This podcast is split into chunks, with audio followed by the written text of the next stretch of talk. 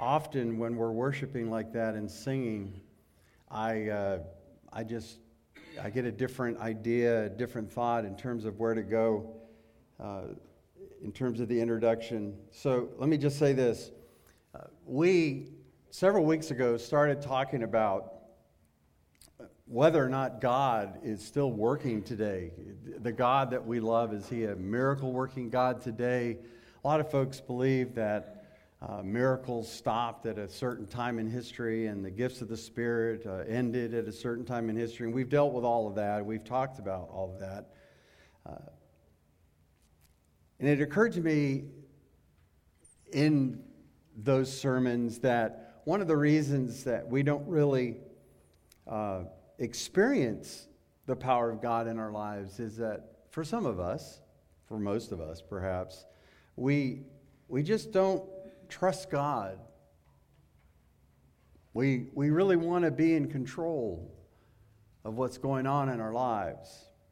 And I had the idea that, well, maybe if we were reminded um, who we are in Jesus, that maybe if we are reminded of who we are in Christ and what Christ has done for us, then maybe we could trust Him with the really big things in our lives, the important things, or at least the things that we see as being big and important. And so last week, and, I'm, and Lorenzo, uh, I, I, didn't tell Lorenzo what to read, I just said do this. But, um, and I appreciate Lorenzo because he reads me well, but he, he read the passage. And, and just remember, last week, we talked that as children of the living God, as we have relationship with God through Jesus, that we are blessed, chosen, adopted, redeemed, forgiven, and in, included with God in Christ. And on top of that, we're sealed by the Spirit of God, and all of that is guaranteed by God's Spirit, and we've gone from being objects of God's wrath to objects of His grace. And all of that's a mystery. I'm at a loss of words to explain it. I'm just telling you what it is. So, this week, we're going to be in Ephesians chapter 2, beginning in verse 11. And I'm, and I'm staying with this theme of learning and remembering who we are in Christ and and it, it's opening a door to a conversation about intimacy. And so this is where I want to change my introduction. And uh,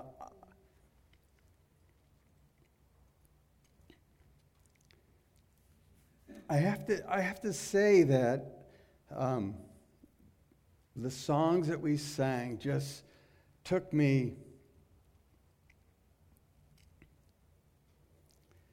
uh, down memory lane. Um,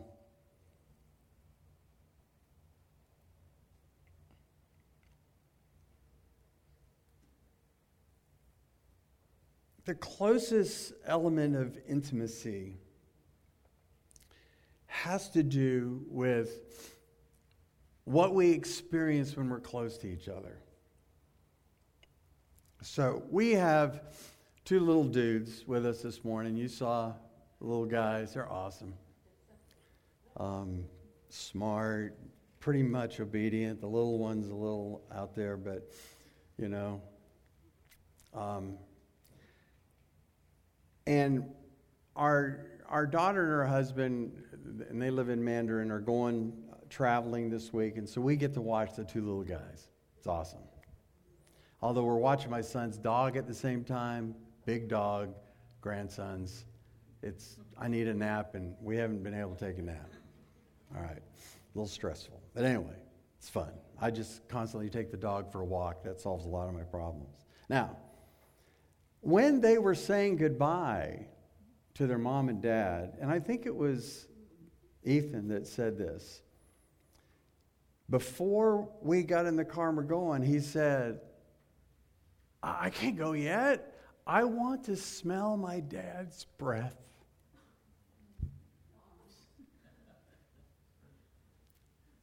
right?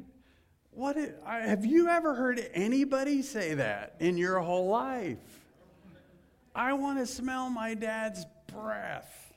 So I think Vicky said, What's your dad's breath smell like? you know, as opposed to armpits or whatever, right?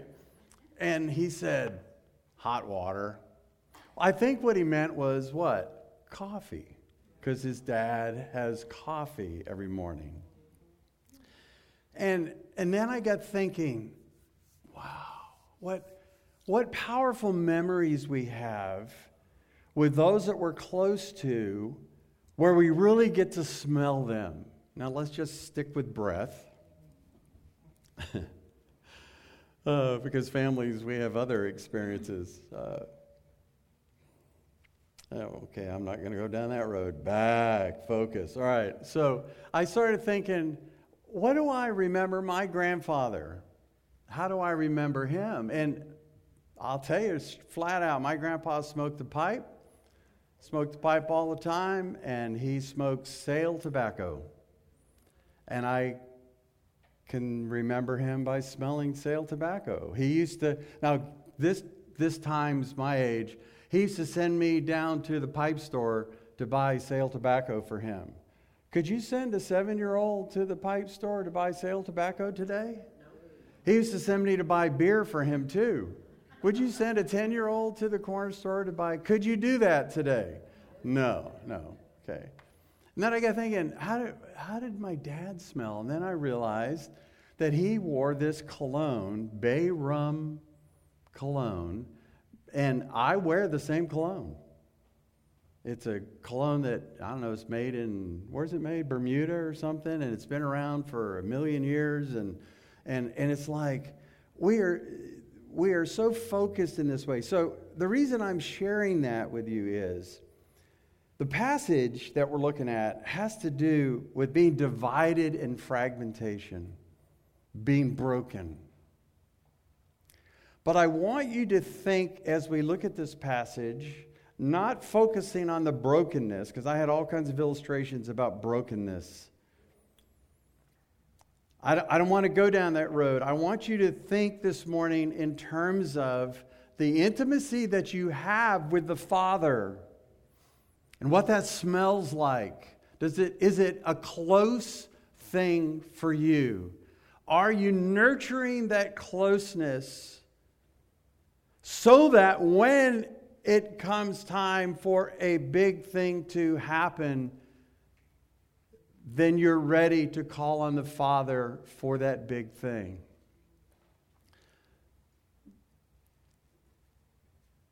So let's look at the passage and let's have a conversation about some of the biggest things that there are for us. Verse 11 of Ephesians chapter 2.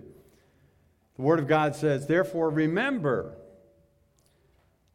that formerly you who are Gentiles by birth, and called uncircumcised by those who call themselves a circumcision, which is done in the body by human hands. Remember that statement. Remember that at that time you were separate from Christ, excluded from citizenship in Israel, foreigners to the covenants of the promise, without hope, without God in the world. But now, in Christ Jesus, you who were once far away have been brought where? Near by the blood of Christ. For he himself is our peace, who has made the two groups one and has destroyed the barrier, the dividing wall of hostility, by setting aside in his flesh the law, with its commands and regulations, his purpose was to create. Excuse me, my technology just went crazy. Okay. His purpose was to create in himself one new humanity out of the two, thus making peace. And in one body to reconcile both of them to God through the cross, by which he put to death their hostility. He came and preached peace to you who were far away, and peace to those who were near. Hmm. For through him we both have access to the Father by one Spirit. Consequently, you are no longer foreigners and strangers, but fellow citizens with God's people, and also members of his household. Built on the foundation of the apostles and prophets, with Christ Jesus himself as the chief cornerstone in him, the whole building is joined together and rises to become a holy temple in the Lord. And in him, you too are being built together to become a dwelling in which God lives by his Spirit. Pray with me. Loving Father, um, we all come into this environment with all kinds of stuff going on in our heads family scenarios, work scenarios, neighbor scenarios, kid scenarios, food scenarios, health scenarios, diet scenarios, government, politics scenarios, all that kind of stuff. And so we need you to speak to us individually, whether we're in the building or watching online, as only your spirit can. And we submit. We we realize, Father, that because we're gathered in the name of Jesus, that you're in the midst of us. And we pray that as we understand the radical things that you have done in this world, that we might learn to trust you in all the things of our life. And we praise you and thank you for that in Jesus' name. Amen and amen. So, When Paul uses the phrase the dividing wall, the thing that divides us,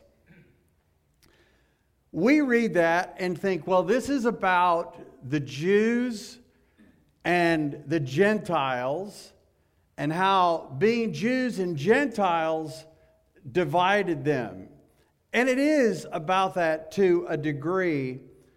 But I want you to notice that Paul is also using words like those who are near and far away, both being brought together. Now, who are the, the folks that are near? Well, in their own minds, the Jews are the ones who saw themselves as being near to God. And why did they see themselves as being near to God? Well, certain promises were made about them that God would bless the world through them. And really, that was a reference to the coming Messiah who was expressed in Jesus.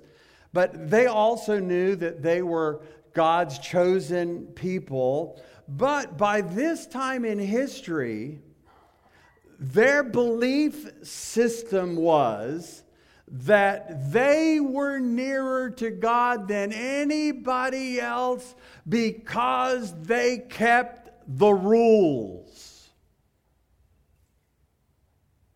And the illustration of them keeping the rules was that their men were circumcised. And Paul here says, oh, by the way, that's something that's done by men in the hands of men. And Paul is saying, as the Word of God says, that there's a deeper circumcision that must happen, and that is in the hearts of men. And when men and women and boys and girls, their hearts are transformed by the presence of Jesus, there's a circumcision of the heart that matters, and it's not the outward expressions of religion that get us closer to God in our minds, that does not make sense. It doesn't make sense.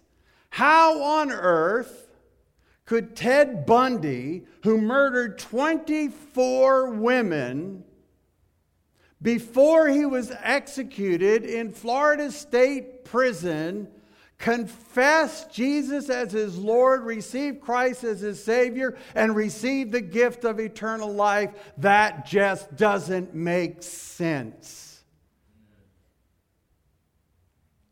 How can he go to heaven and you go to heaven. Did you murder anybody lately? I'm looking at this crowd over here. I don't know. I don't think so. You see, the gospel doesn't make sense. That's why it's good news. Because it's not rooted in what we do with our hands or we do with our behavior. It's an expression of the grace of God. So, you know what the dividing wall is? It's not that they're Jews and Gentiles. The dividing wall is the law.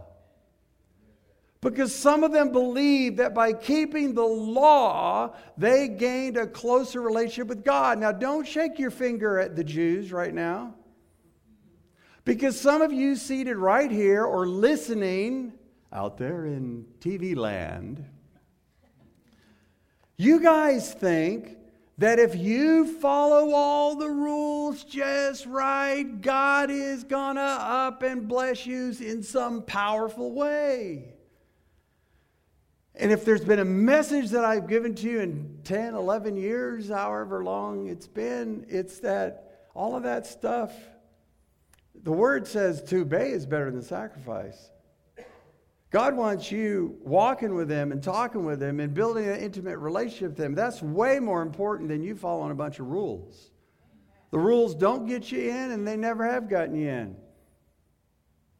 And see, all of that stuff divides us. And so we will argue over theological issues sometimes. I'm not saying theology is not important, but we lose our focus. What has given us the opportunity to gather together here. I mean, there are so many things that could divide us this morning. What do you think about this? What do you think about that? And I think this, and you think that. Y'all just, you guys read Facebook? It's so entertaining about the things that divide us as individuals. Look at verse 15. For he himself is our peace, who has made the two groups one and has destroyed the barrier, the dividing wall of hostility, by setting aside in his flesh the law with its commands and regulations. Jesus died for you. He laid his body aside and died on the cross and shed his blood for you to set you free from the bondage and requirements of the law because he fully met them in his death, a clean, pure, and holy sacrifice. And so, since he fully met them, you and I can receive the gift of eternal life. No matter who you are, no matter how much you went to Sunday school, no matter how many bars you have on your medals and stuff from church attending and all that good stuff. Now, did Jesus agree? I mean, did Jesus make any statements in regard to this? Because some of us say, yeah, but what did Jesus say? Okay, so let's go there. Let's go to Luke chapter 18. Somebody's going, oh, yeah, I know where he's going. verse 18. Luke 18, verse 18. Word of God. And you know what? The Word of God gives life. So here's some life. A certain ruler asked him, Good teacher, what must I do to inherit eternal life? Jesus said, Oh, why do you call me good? Jesus answered, No one is good except God alone. Y'all get that? No one's good except God alone. So Jesus saying, like, don't y'all go point at each other. Because no one's good but God alone. You know the commandments you shall not commit adultery, you shall not murder, you shall not steal, shall not give false testimony, honor your father and mother. Hmm. Well, all these I've kept since I was a boy, he lied. Oh, excuse me, he said. Verse 22. When Jesus heard this, he said to him, Notice, Jesus did not get into an argument or debate with him. He didn't pick apart his statement bit by bit. This is what we do with each other as humans. When we're, when we're having problems with each other, somebody says something and we don't listen to them. We just, in our heads, we think about what we're going to say to argue with them before they say it, right? And, and, and then we break apart every jot and tittle in the person's sentence to argue with them to make ourselves feel better that we're right. And so uh, Jesus doesn't do any of that. He just goes right to his heart and it says this in verse 22 When Jesus heard this, he said to him, You still lack one thing. Sell everything you have and give it to the poor, and you will have treasure in heaven. Then come and follow me. When he heard this, he became very sad because he was very wealthy. And Jesus looked at him and said, how hard it is for the rich to enter the kingdom of God. Indeed, it's easier for a camel to go through the eye of a needle than for someone who is rich to enter the kingdom of God. Jesus told a joke right there. Those who heard this asked, Well, who then can be saved? And Jesus replied, What is impossible with man is what? Possible with God. Peter said to him, We've left all we had to follow you. Truly, I tell you, Jesus said to them, No one who has left home or wife or brothers or sisters or parents or children for the sake of the kingdom of God will fail to receive many times as much in this age and in the age to come eternal life. You see, Jesus here is saying, whatever it is with you is the dividing wall. Whatever it is that keeps you from trusting Him fully is the dividing wall.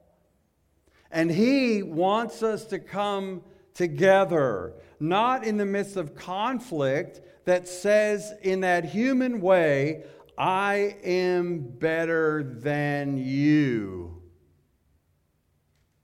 I am nearer than you, I am closer than you. And if we don't do it in a religious sense, we do it in an economic sense, or we do it in a house sense, or we do it in a car sense. And some of us are so sucked into this system, even church folks, that we, you know, um, I, can, I can remember talking with, with friends about this, this issue of, of God's blessing and, and the name it, claim it theology, you know. And, and I, had, I had a friend early in ministry that was always, I used to pray with him all the time. I'd go to his church and I'd pray with him, and we'd spend time together in prayer. It was rich, it was wonderful. And then he would say, Well, you know, you know why you're driving that Geo Metro? And if you guys remember the Geo car line, the Geo Metro was really, you just wound up the rubber band, right? And and maybe went down the road. And he says, You know why you're, you're driving that Geo Metro? I said, Why? And he said, Because you don't have faith. You don't have enough faith. I said, No, dude, I'm driving the Geo Metro because this is what I get paid. And I don't have enough to buy the Peugeot that you're driving.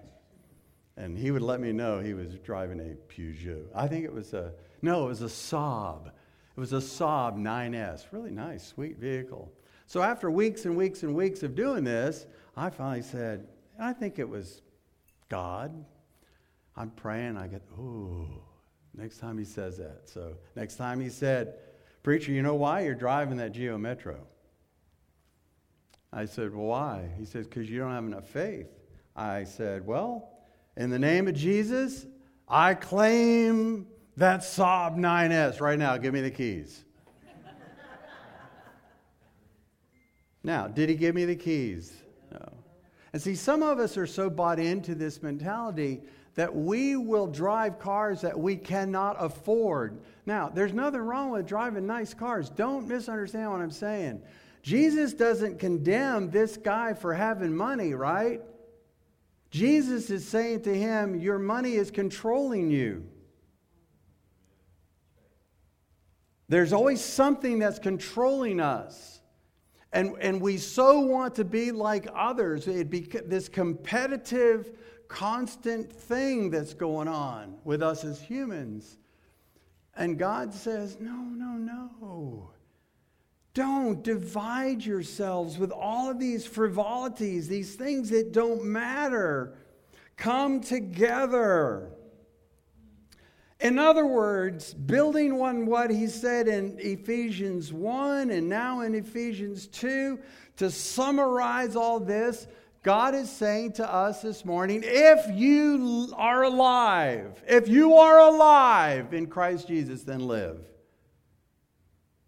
So break down the walls and barriers. Jesus breaks down the walls and the barriers. So those of us that have a lot and those of us have nothing can have fellowship.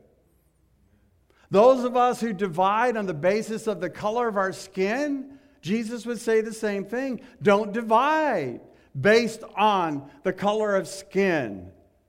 Come together in Christ Jesus who makes us all one. And so we stop looking at each other in terms of what we have and don't have, or what we have and they don't have, based upon our ethnicity or whatever. We look at each other, and in this passage, it tells us the resolution to all the conflicts is that first of all, we have peace with who first? We have peace with God through Christ. And secondly, we have peace with who? Each other. We are citizens of God's kingdom, but for those of us who would argue, because just think about all the people around us who are citizens of the United States, right?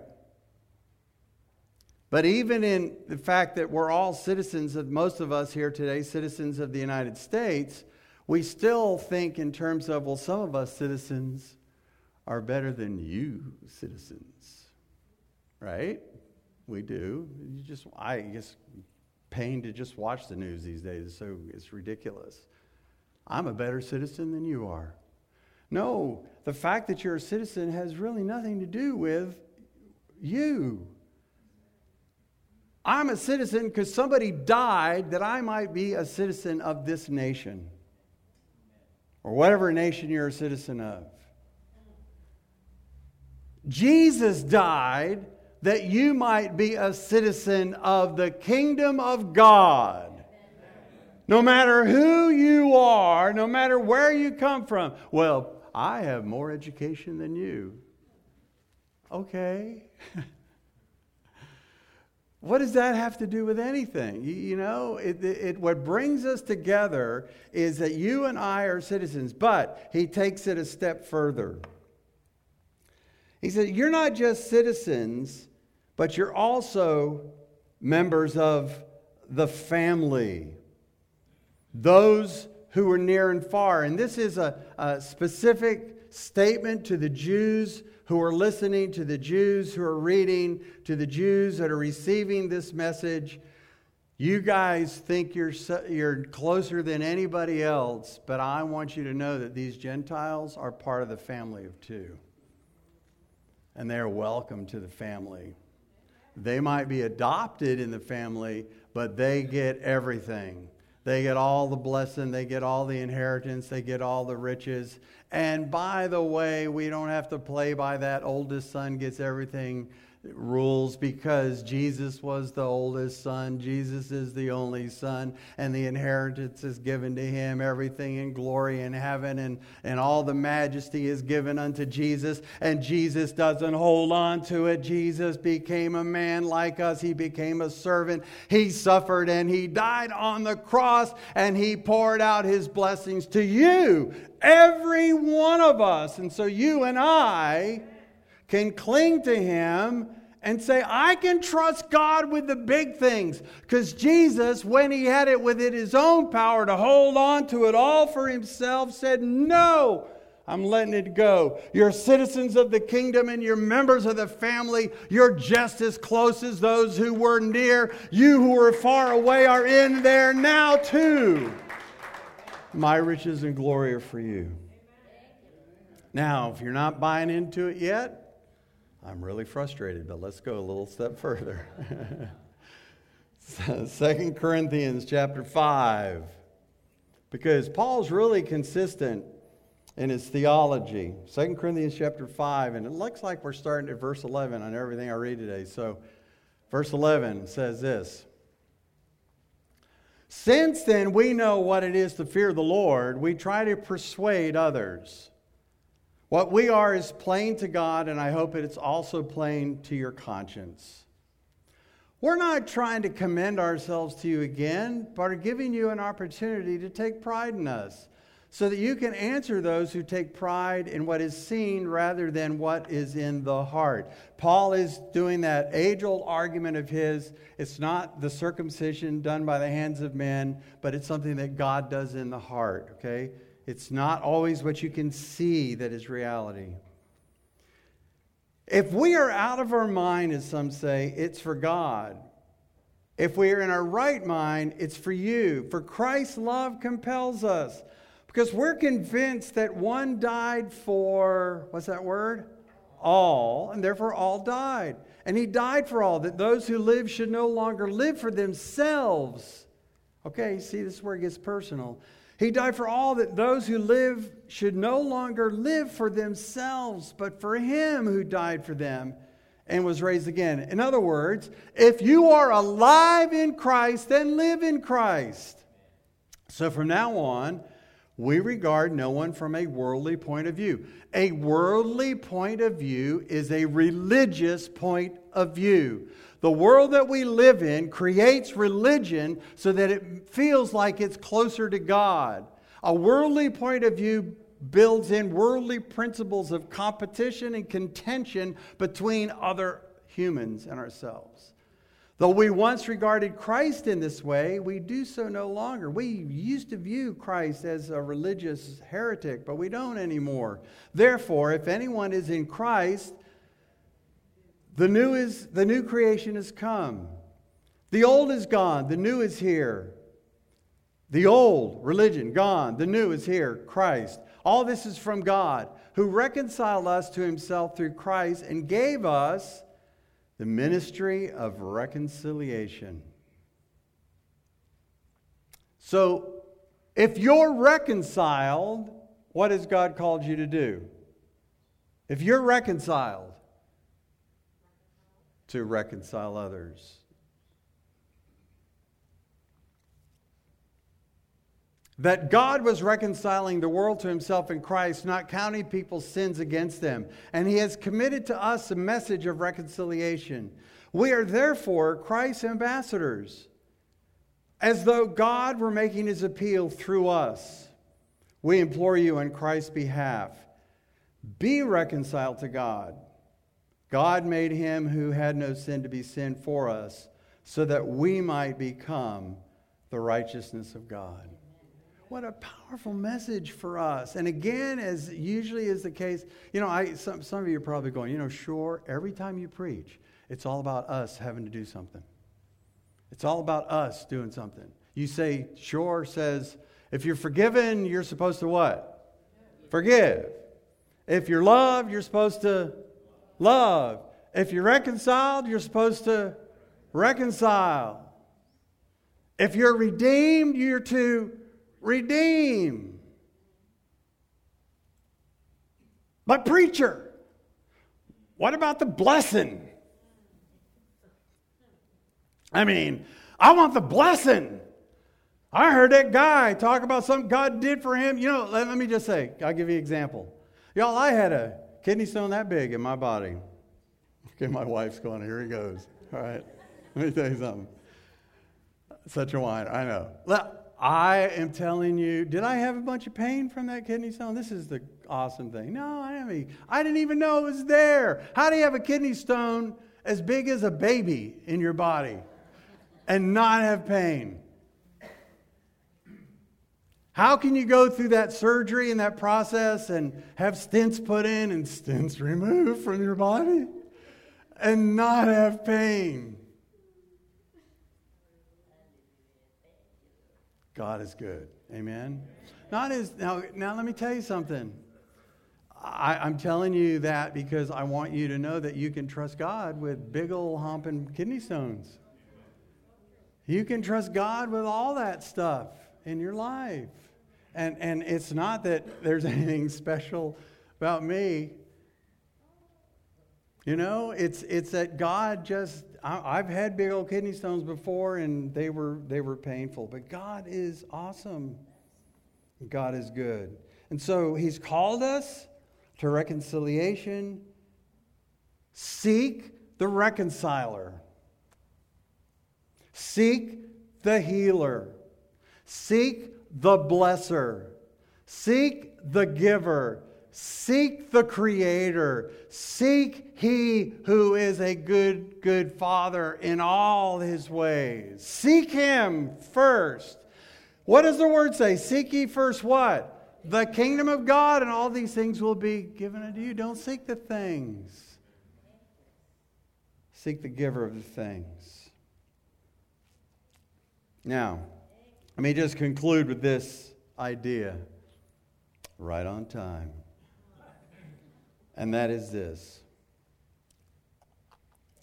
When they asked Jesus about what the law was, Jesus said, Love the Lord, what? Your God with all heart, your mind, your soul, body, with everything that you are. That's, that's the law. But there's a second principle. Second principle is Yes, love your neighbor as yourself. Okay? So, again, we're being loved. We're to love God and love our neighbors. It's that old triangle I like to share God, us, others. God pours it out on us. We're to pour it out on others. And then they learn to praise God. And it's just this continuous thing. You know why a lot of us don't love our neighbors as ourselves? Because we don't love ourselves. Some of us sitting here today actually have said in our minds, yeah, but those people are redeemed, those people are chosen, those people are forgiven, those people are adopted, those people are reconciled, but I, no, no, no, I've done some really nasty, bad things, and there ain't no way that God is going to reconcile me. And I'm here to tell you this morning that while we were yet sinners, Christ died for us. While we were yet sinners, Christ died for us. And Jesus died for everybody, not just a select few. Amen? And we can praise him. Let's pray together.